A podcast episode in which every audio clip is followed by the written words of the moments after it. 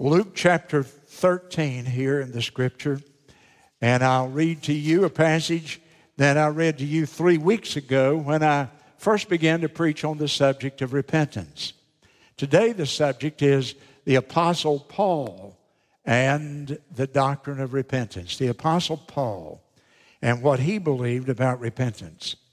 Now, in Luke 13 and 1, there were present at that season some that told Jesus of the Galileans whose blood Pilate had mingled with their sacrifices.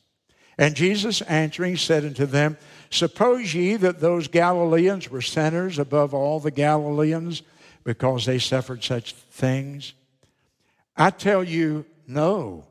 But except you repent, you shall all likewise perish. Or those 18 upon whom the tower in Siloam fell and slew them.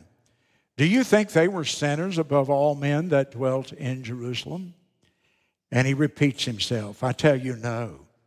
But except you repent, you shall all likewise perish. Thank you, and you may be seated. I spoke on this text three weeks ago today, and then I have continued speaking on the, in the area of repentance since.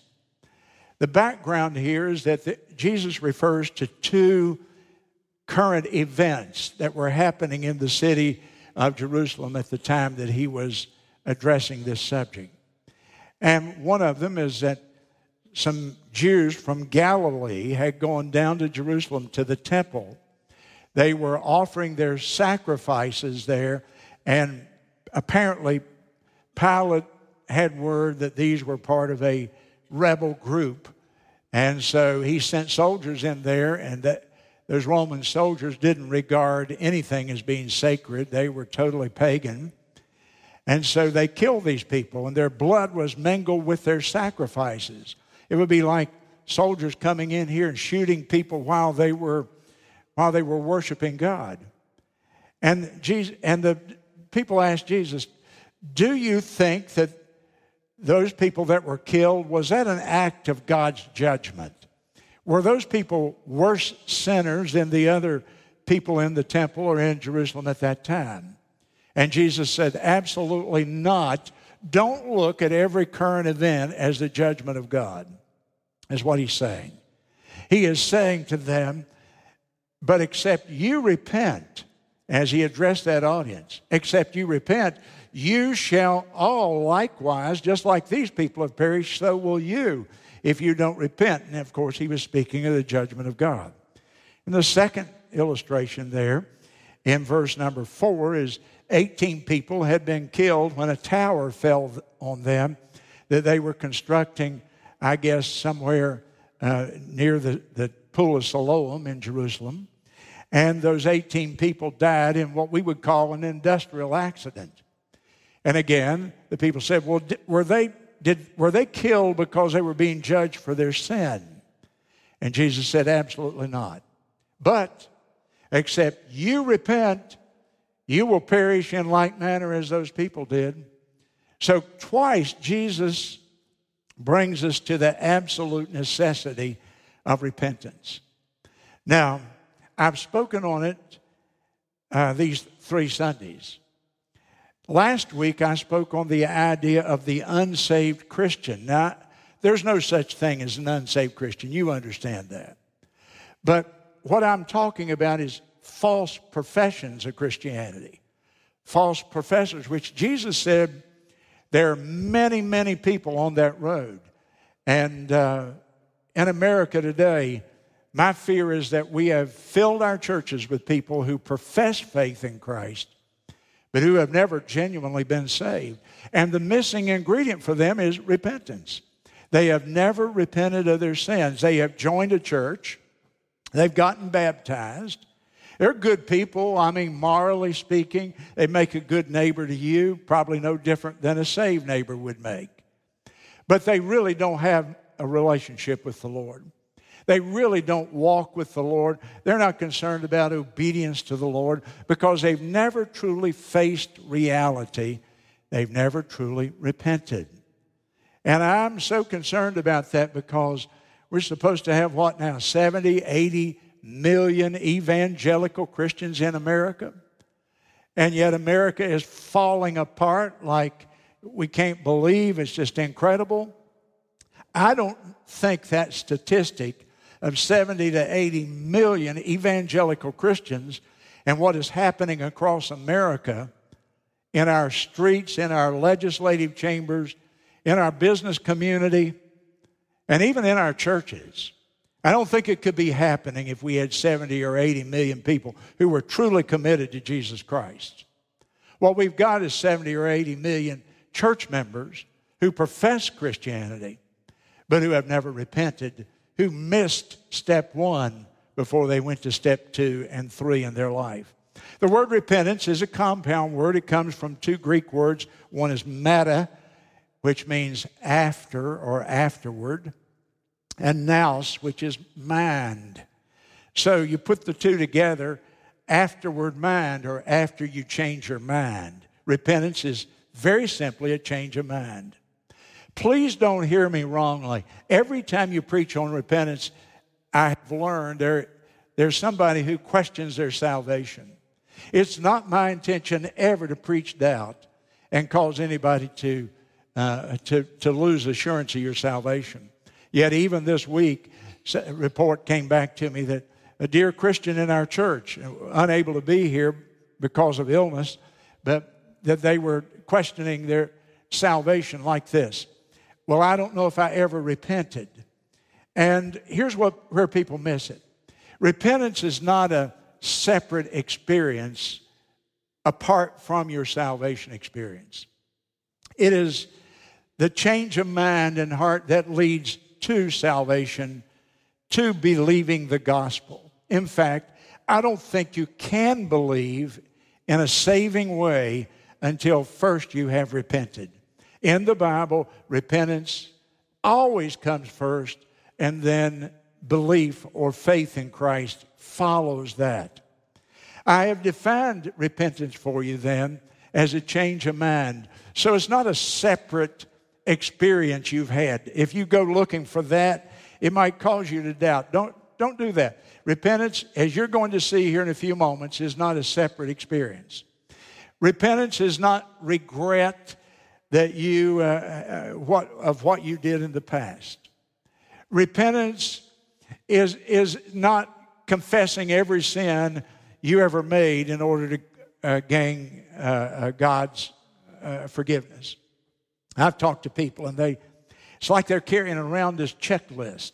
Oh my, I forgot to confess that one. Boy, if you're dependent on that, you are in trouble. Because so much of our sins, we're not even aware of when they happen and what they are. They're a fleeting moment of thought or something uh, action that we did and have forgotten about? No, you don't need to go back and do some deep, deep inventory into the deep recesses of your soul. When Jesus Christ died on the cross, He died. His blood is the remission for the sins of the whole world, we believe. And so today, repentance, then, what is it? It's a change of mind. Simply that. A change of mind in three specific ways. And I don't want you to ever forget this, so I'm I know I'm repeating, I don't apologize for it. Repetition is the best teacher, isn't it? Repentance is a change of mind about your sin. It, it connotes a remorse for sin, a sorrow, a true sorrow for sin, a realization that when I sin, I have offended Almighty God. It, it doesn't matter what somebody else thinks about it, what the preacher thinks, the church thinks. Sin is an offense against the holy creator God who made the universe. Sin is more than something you do or think. Sin has a power. As a pastor of this many decades now, boy, I can tell you I have personally, individually observed sin is powerful. Sin gets hold of people's mind and they don't think right. Sin gets hold of their emotions and they respond wrongly because of sin. Sin takes control of, of their will. And as people in addictions will tell you, they have no ability, no strength to overcome the pull, the power of sin in their life. Sin takes control of their bodies. And so people become addicted to alcohol, to drugs. They're, every cell in their body craves that forbidden thing. And it's the power of sin to bring them down. So, sin, or repentance, is a complete change of attitude and mind toward sin. It's a change of mind about myself. It means I quit striving to do anything to be saved. Did you hear me? If you're trying to do anything to be saved, to win God's approval and favor, you're frustrating the very grace of God, Paul said in the book of Galatians. Because God's grace is sufficient to save you without any effort on your part. By grace you're saved, not of works. Oh, I can't say it too much and too strongly. So, repentance is a change of mind about sin, about myself, and thirdly, about Christ. I've found out that the greatest thing I can do to bring people to repentance is simply take them to the cross. And they see the they see the Lord Jesus Christ shedding his blood, God literally dying as a human being to pay for their sins, the sacrificial Lamb of God pouring out his life's blood for them. And when people go there, repentance repentance is, is, is easy to come by, if you will. Now, in the New Testament, the most prominent person in your New Testament, other than Jesus Christ, is the Apostle Paul. You probably all would agree with me. He, is, he became the most famous name in that era, recognized even by the government of Rome and the Caesars themselves. Paul started out as Saul, Saul of Tarsus, a Jew born in a pagan world, if you will. He, didn't, he was not born in Israel. Saul became, after his conversion, a missionary. He became a pastor. He became an evangelist. All great callings. But the greatest calling that Saul had in his life is that he was called upon by God to write about 40% of your New Testament. 13 of the books of the New Testament were written by this one man. Now, when I say that he was the author of 13 New Testament books, please understand, and I always stop and I have to do a little detour here because so many people think, you know, the Bible's just written by a bunch of old men. No, the Bible was written with those old men committing those thoughts and words to the paper. But the Holy Spirit is the author of the Bible. Don't ever forget that. The primary author. And how that worked, we find out in 2 Peter chapter number 1 verse 20 and 21. Holy men of old spake or wrote as they were moved, borne along, controlled, pushed along in their endeavors by the Holy Ghost. Holy men wrote as they were moved by the Holy Spirit. You see, when Paul was writing the words of those 13 books there, God's Holy Spirit came and took over in his mind and controlled the thinking process. And he then wrote with his hand what God put in his mind. And in fact, the scriptures we believe are so infallibly perfect that there's not one single word that was added or one word that was deleted from the text, the original manuscript, as God directed Paul to write those 13 books.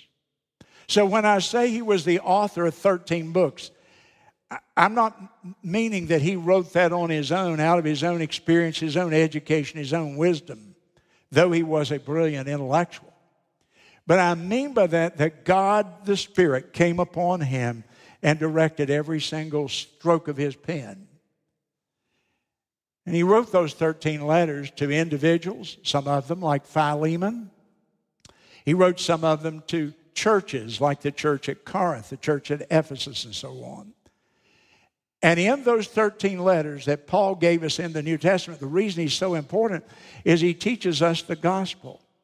He teaches us pure doctrine. What is the truth of God Himself? What are the truths that God conveyed to the Apostle Paul that he put down on paper that you and I are to know? And not only did he give him the truth of God's Word, but he gave him instructions for us in our Christian life. So, most of the preaching that we do in this age is from the New Testament. We preach more from the New Testament than the Old, though they're equally inspired. Don't ever think that. But we preach from those because they instruct us in godly living. If you want to know how to live a Christian life, you read the epistles of the Apostle Paul. So here's this great man. And when I think about repentance, I look at the life of the Apostle Paul because he epitomizes, he represents repentance better than any other single character that I know of in the scripture. And I want you to open your Bible with me now. We're going to really, I'm going to read you more scripture than I ever remember reading in one sermon before. And I hope you'll follow with me. If you're seated by somebody and they don't have a Bible, scoot over and share your Bible with them. And uh, I want you to note with me number one, Saul's conversion that illustrates to us so well what this doctrine of repentance is. Now, listen carefully to me and follow with me in your Bible. In Acts chapter 8, verse 1, Saul, that's what he was called before his conversion, was consenting unto the death of Stephen, the first martyr. At that time, there was a great persecution against the church at Jerusalem, and all the Christians, the members of the church, were scattered abroad except the apostles, it says here. And so Saul was consenting. He was a part of the conspiracy to murder, to kill poor Stephen, the first deacon martyr of the church here. In verse number three, as for Saul, he made havoc of the whole church, entering into every house and hailing men and women, committing them to prison. This man is so full of hatred towards God and Christ toward the Christian faith. He goes door to door looking for Christians that he can put into the prison and persecute. And then, if you'll go down to chapter 9 and a little more background on him here, Saul, yet breathing out threatenings and slaughter. Now, just look at that. Here is a hate filled man. He is breathing out threatenings and slaughter against the disciples of the Lord. And he goes to the high priest in Jerusalem, and from him he obtains letters to Damascus, to the synagogues there, that if he could find any of this way, this way refers to the Christian faith. If he could find any Christians that believe this way, whether they were men or women, he could bring them bound back into Jerusalem. So he's on his way up to Syria, crossing the border into another country attempting to persecute God's people here. And in chapter 3, or 9, and in verse 3, we read of his conversion. Now, watch it closely. Verse 3 He's on the highway between Jerusalem and Damascus. That was a trade route. That was a main thoroughfare. There have been people on, like being on 95 today. Main thoroughfare between two major points. And in verse number 3, as he journeyed, he came near Damascus, and suddenly there shined about him a light from heaven. And he fell to the earth under the power of what this, whatever this was. He heard a voice then saying unto him, Saul, Saul, why persecutest thou me? Uh, side note, I want you to notice when a Christian is persecuted, Christ is also persecuted. Christ so identifies with his people that if I am persecuted, the person persecuting me is persecuting Jesus as well. That's what it's teaching here. What's Saul's response as he lies down in the middle of the highway there? Who art thou, Lord? And the Lord said, I'm Jesus, whom thou persecutest. It is hard for thee to kick against the pricks. That statement refers to the oxen or the ass that was being plowed in those days, and they would prick him with a goad to make him go, to, to control the animal. And it's used in the Bible to refer to the pricks, the goads of the Holy Spirit in our own, in our consciences. It implies that Saul, in killing Stephen and in being involved in the persecution of all these Christians, that the Holy Spirit has been speaking to him and pricking his conscience and preparing him, even if, as it were, for the gospel that's going to come to him.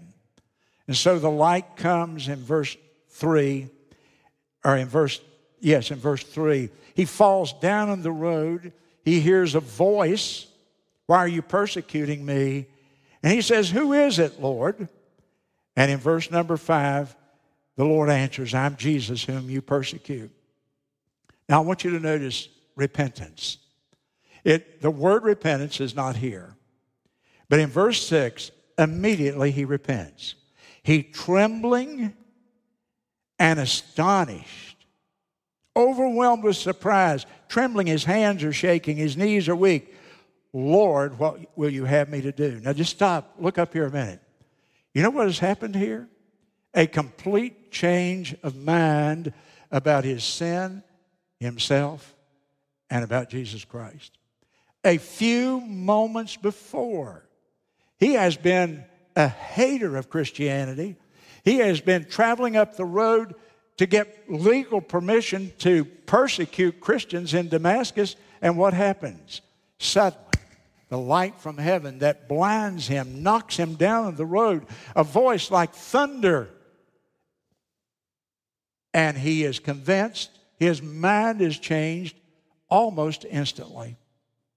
The Lord said to him, Arise and go on into the city and it shall be told thee what thou must do.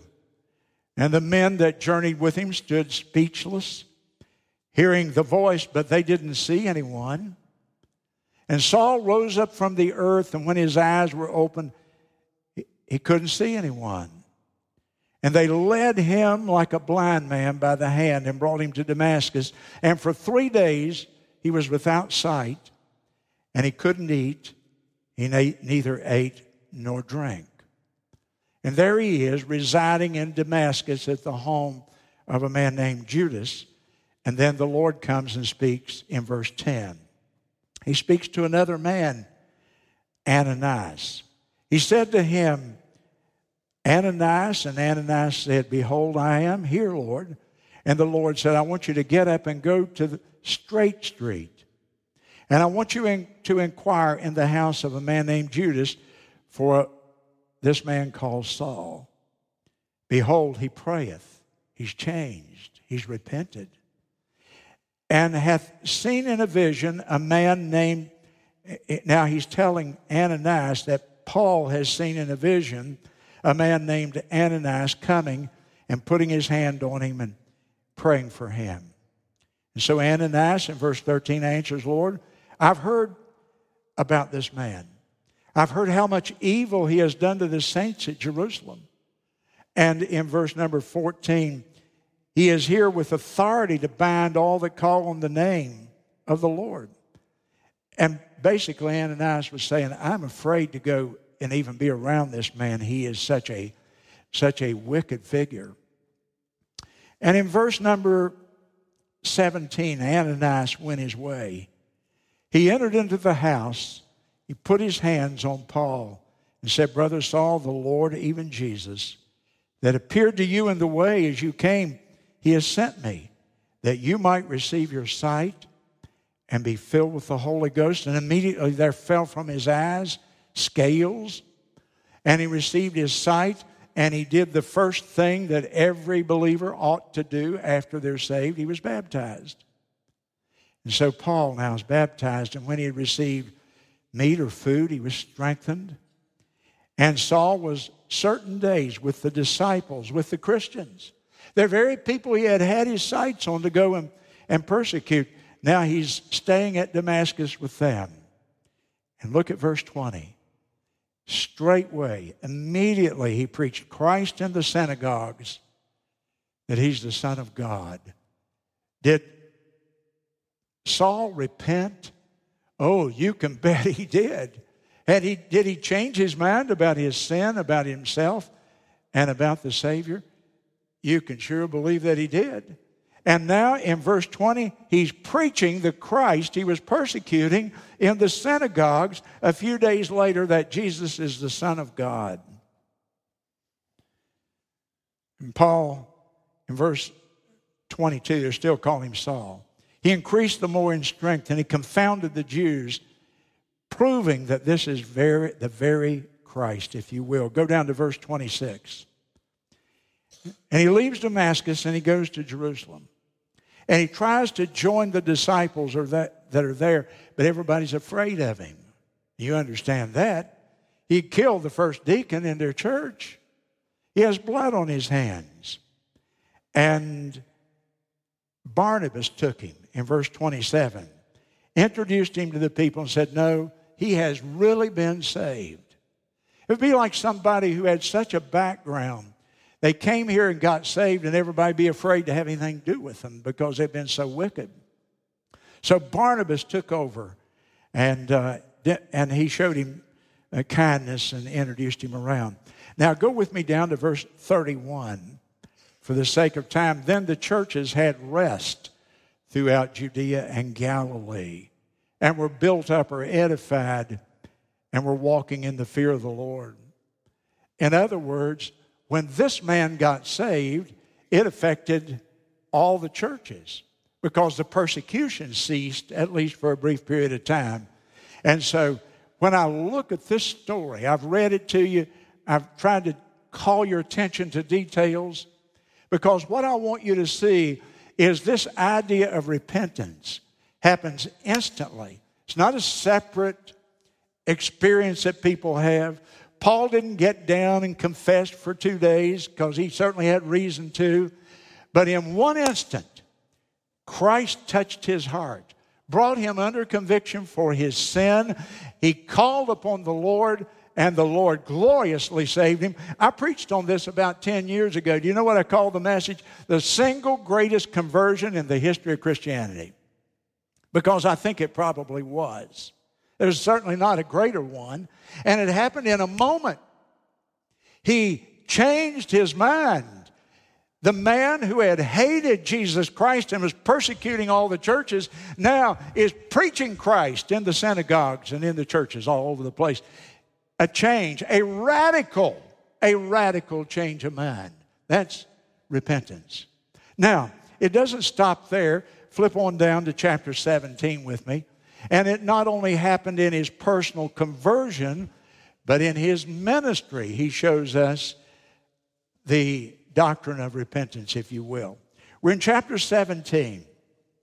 Between chapter 9 and chapter 17, we probably have a time lapse here of about uh, oh, 15 or 18 years. Most of his ministry now is behind him in chapter 10, 11, 12, 13, 14, 15, 16. Now we're at 17. And Paul is an older man, almost 20 years older. And uh, he is going back to Jerusalem. And so he boards a ship, or pardon me, he's, I'm ahead of myself. In chapter 17, he is in Athens, Greece. Athens, you understand, in those days was the center of intellectual life across the Roman Empire. It was the home of all the philosophers, the great intellectuals, secular men who had such philosophical training and so on. And there was a hill in the middle of Athens called Mars Hill. Mars Hill had on it a big building at the top where a statue or an idol of all the gods was presented there in that building. And these philosophers would stand down there and argue about religion all day long, the various benefits of one religion versus another religion. And on this day, the Apostle Paul goes there and he stands in front of all those philosophers. And he begins to tell them about Jesus Christ. And he preaches to them the gospel, which they've never heard before. And I don't have time to go into his message, but if you'll look down in verse number 30, here's his concluding point. Here's the close. And the times of this ignorance God winked at, but now commandeth all men everywhere to repent. Underline that in your Bible. God commands all men. Is that everybody here? All men. Everywhere. Athens, Florence, Africa, China, Asia, Latin America. All men, everywhere totally inclusive statement. He wants them to change their mind about their sin, their self, and about their Savior. How did the people respond? These brilliant intellectuals. Verse number 32. And when they heard of the resurrection of the dead, that would be the gospel, some of them mocked. Do you know what? It doesn't matter where you preach or when you preach, you get three responses almost every time. Some people just sort of smirk and scorn and blow it off. I don't believe that stuff. You believe that old stuff?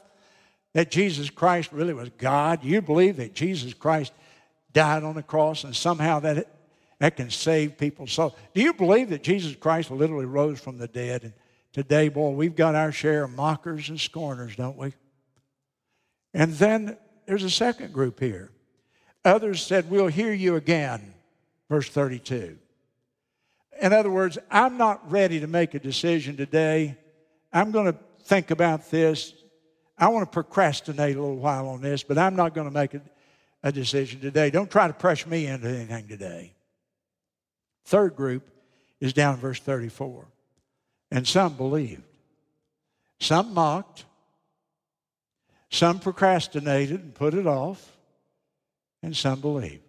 And you have that basically in every uh, experience of preaching the gospel to the unsaved people today. Now, time goes by. Go on with me, if you will, now to chapter 20. And Paul's heading back after all of his missionary journeys his missionaries are so important that in the back of your Bible, there's a map that traces the missionary journeys of the Apostle Paul. And the reason I say that is because, you know, people today, uh, they just kind of go through this and it's, it's just kind of boring even to some people. It's just history. But this is the foundation being laid for the Christian faith across the ages. Paul now has traveled worldwide, all over the Roman Empire and parts beyond. In fact, tradition says that Paul may have gone as far as England in his preaching and teaching, even in an ancient time. We come to chapter 26, uh, pardon, pardon me, chapter 20, and Paul is on a ship, and he's headed back to Jerusalem. The Holy Spirit has said, Now, when you get there, you're going to be persecuted. They're going to, they're going to oppose you, Paul. And so in chapter number 20, he's on the ship going back. And uh, the ship stops to take on supplies at a place called Miletus. It's only about 20 miles from Ephesus, where Paul pastored for a number of years. And Paul sends word to the elders of the church there that he had planted. He said, Come over to Miletus. I'm going to soon be there, and I, I want to talk to you. And it, It'll be our farewell. I'll never see you again. God has revealed to me that I'm not going to live much longer. So they come to him, and we begin reading in chapter 20 and verse number 17. From Miletus, he sent to Ephesus and called the elders of the church, and they came to him. And Paul then tells them about his ministry to them, and I don't have time to read all of that. But I do want you to notice what he says to them beginning about verse number uh, 20 there. I kept back nothing that was profitable to you, but I have showed you when I was in Ephesus, I've taught you publicly, I've gone from house to house with the Gospels, testifying both to the Jews and to the Greeks repentance towards God and faith toward our Lord Jesus Christ. He says it again. Underline that phrase repentance toward God and faith toward our Lord Jesus Christ. And you notice the order. Always it's the change of mind first, and then it's faith. Faith can't come until the mind is changed. Repentance towards God, and then faith toward our Lord Jesus Christ. What did Jesus preach when he first came? Repent and believe the gospel. And you see that pattern all the way through, and I don't want you to miss it. It's really important in your understanding of salvation with people. Repentance, the change of mind about sin, self, and Christ, and then faith comes. I can turn my attention to the cross and to the gospel, and the saving work of Christ occurs in my life.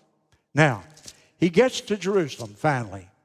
And in chapter number 23, Paul earnestly beholding the council said, Men and brethren, I've lived in good conscience before you.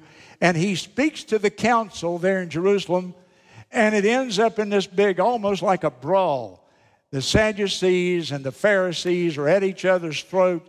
There's a big division there, and and and the the, the authorities send in policemen or soldiers to rescue Paul. In verse number 10, there arose such a great dissension. The chief captain, fearing lest Paul would be pulled to pieces in a mob, commanded the soldiers to go down and take him by force and bring him into the castle. The castle's where the governor lived. And so they take a journey down to Caesarea, 30, 40 miles away, and they put Paul in a castle where the governor is at that time. And Paul stays there he stays there for the next two years, if you will. And in chapter 24, he has been incarcerated now for a long time, but go to chapter 24 and verse 24. The governor is a man named Felix. And he hears so much about Paul that finally, after this long period of time, he comes there with his wife named Drusilla. And he sends for Paul, and Paul, he heard Paul talk about the faith of Jesus Christ. So Paul preached, he, he, he shared the gospel with the man. Now, note carefully. He reasoned with Felix of righteousness and temperance and judgment to come. Righteousness that God requires, temperance and judgment to come. He reminded him he would meet God.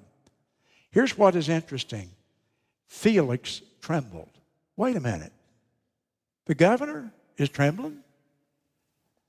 Uh, it ought to be the preacher that's trembling. The prisoner ought to tremble in front of the governor, huh? Oh, not today. There's such power in this message that when this fellow Felix hears the message, he visibly Paul looks at him and his hands are shaking. He is so nervous. And he says, Paul, go away from me. When I have a more convenient season, I'll call on you. Man, I can believe what you're saying, but it's not convenient for me right now to become a Christian. It would be very politically inexpedient for me to get saved today. And so he sends Paul on his way. And Paul stays in jail. Look in verse 27. After two years, Felix is no longer the governor. He steps aside, and a new governor named Porcius Festus comes. And he wants to show the Jews a pleasure, so he leaves Paul in jail. The enemies of Paul don't want him released, and so he does a little political favor for them. And then, if you will notice, we come now to chapter number chapter 26. More time elapses. And in chapter 26 and verse 16, something is happening here that I need to give you a little background on. In, in uh, chapter 26, this man, Felix, the new governor, is being visited by Herod, who is the king. And so these two big political bigwigs are here, and they want to see Paul and they want to talk to him. So they come to visit him, and, uh, or Festus, rather, I said Felix, didn't it? And Paul witnesses to the two of them. Get down to verse 20, 28 of chapter 26. And Paul has shared the gospel with the king, Agrippa, and he shared the gospel with Felix, the gov- or with Festus, the governor. And Paul sees that the king, Agrippa, is moved. Verse 27 Agrippa, do you believe the prophets? Do you believe the gospel? And in verse 28, Agrippa said to Paul, Almost, almost you persuade me to be a Christian. Almost you persuade. Note the word persuade, persuade. When you persuade somebody, they change their mind, do they not? Persuasion means a change of mind, it means to repent. And this king that Paul has been witnessing to says, Paul, you almost persuade me to repent. You almost persuade me to change my mind. But he didn't. And through the years, you and I have sung a thousand times that old hymn, haven't we? Almost persuaded now to believe. Almost ready to change my mind, but not quite. And as far as we know, Agrippa perished in his sins. You see, until there's that change of mind, until there is that persuasion that my sin is what God says it is, that I am what He says I am, and that Christ is who He says He is. Until there's that persuasion, faith is impossible. Repentance shows me my need, it shows me my true position before God. And so last week when I preached, the unsaved Christian, you see, that's my concern. Is it's possible to believe the gospel intellectually. Yeah, I believe Christ died, was buried, and rose again. And still not be saved because there's no commitment to it. There's no persuasion that I really have this need and I'm going to perish unless I repent. So I go to my doctor. It's time for my annual physical. And I go there, and the doctor checks me out. He says, Bill, I've got good news for you today. I can't find a single thing wrong with you, but I've got this prescription for this. Uh, I want you to take this medicine every day. Wait a minute, doc. If you can't find anything wrong with me, why am I taking this medicine? Well, I just I, th- I think it'd be good for you to take it. You'll feel better. It might help you a little, but I, I, just take the medicine. Doc, there's nothing wrong with me. What I want to take the medicine for? I hope you're making the connection. That people come to church, they never truly see themselves as God declares them to be. Uh, yeah, I believe. I'll take the medicine, but it's superficial. It's taking the medicine, not swallowing it. It's saying, yeah, I believe the gospel, but no, I haven't changed my mind about my sin. I still enjoy that. And so they never come to real terms, they never close with Jesus Christ. And I've preached to you for three weeks because I don't want that to happen here. It's heavier preaching than you like to hear. If I preached like this for six months, some of you wouldn't come. But it's all right to get heavy and solemn every now and then when our souls are at stake, isn't it? And don't you see what's happening in Christianity and the country? Don't you see what's happening in the world around us today? How that our faith has taken a beating and that millions of people have just decided, I'm going to turn back. I'm not going to go to church. I, I had a year that I didn't go to church and I kind of got used to it and I kind of like it. And if I want to go, I'll tell you what I'll do. I'll get on the internet.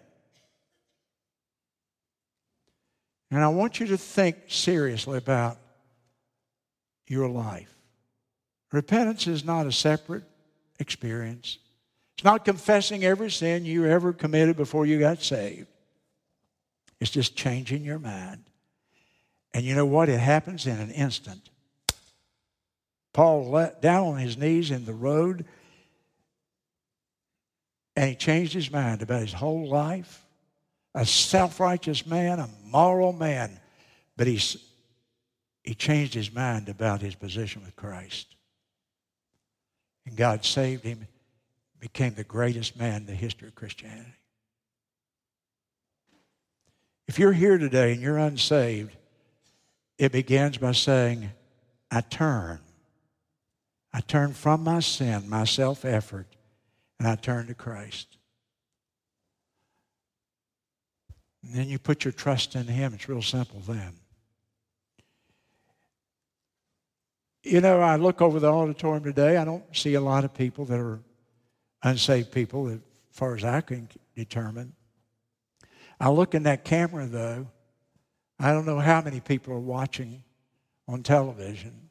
Thousands of them. Some of them in homes, some of them in their bed, some of them in a bar. I've had people write me and say, I watched you in a bar. They meant on television. I saw you in the bar. I've had people write me and tell me all kinds of in the car driving down 95 now with a cell phone they watch. We got people watching foreign countries even on the internet. Whoever you are and wherever you are, all men everywhere need to repent. And repentance is changing your mind. It's not penance. It's not self flagellation for your sins. It's saying, I've been wrong, and I'm going to turn to the cross and be right.